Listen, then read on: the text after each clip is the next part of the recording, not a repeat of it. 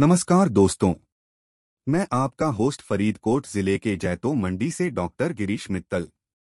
मैं आप सबका स्वागत करता हूँ हमारे पॉडकास्ट व्यापार दुनिया की कहानियाँ में। आज बात करेंगे अलग अलग क्षेत्रों के उद्योगों के सफलता की कहानियाँ के बारे में। हम सभी जानते हैं कि उद्योग एक ऐसा क्षेत्र है जो देश की आर्थिक संगठनता का मुख्यतम आधार है। देश की प्रगति, भविष्य उद्यमिता आदि सभी विषयों पर यह असर डालता है। अगर आप भी उद्योग सेक्टर से जुड़े हुए हैं तो आपके लिए यह पॉडकास्ट बेहद महत्वपूर्ण हो सकता है। हम अपनी बात चलाते हैं प्रथम उद्योग सेक्टर से। गरम मुआवजे वाले तेल का उद्योग हमेशा से देश का एक मुख्य उद्योग रहा है।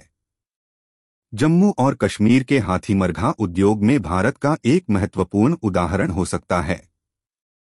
यहाँ पर गर्म मुआवजे वाले तेल को निर्मित किया जाता है, जो न केवल देश के भीतर बल्कि बाहर भी विक्रेता खोजते हैं।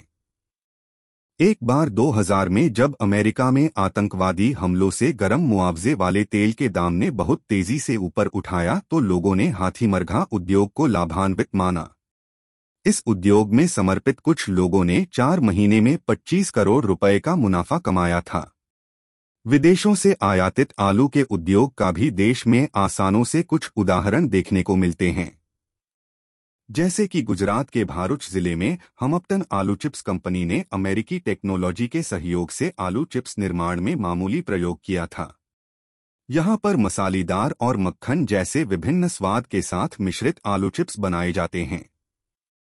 इस उद्योग में आई सफलता की सीढ़ियों पर न केवल अमेरिकी बड़े आईपी संपत्ति से, लेकिन नौजवान और समर्पित कर्मचारियों के फलस्वरूप बनवास होने का एहसास रहा है, जो अब अपने उद्योग में उच्च पदधारी हैं।